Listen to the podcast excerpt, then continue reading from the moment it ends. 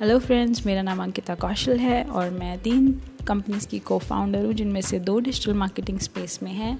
और एक एक नॉन प्रॉफिट है। मैं शेयर करूँगी अपने बिज़नेस सीक्रेट्स जो मैंने अभी तक सीखे हैं अपने दस साल के करियर में और मैं आपकी हेल्प भी करना चाहती हूँ कि आप भी अपने बिज़नेस को ग्रो करें और हम सब इस जर्नी में इकट्ठे ग्रो करें स्पेशली इंडिया के लिए, ताकि इंडियन बिजनेसेस वर्ल्ड वाइड और ज़्यादा ग्रो करने पाएँ। सी यू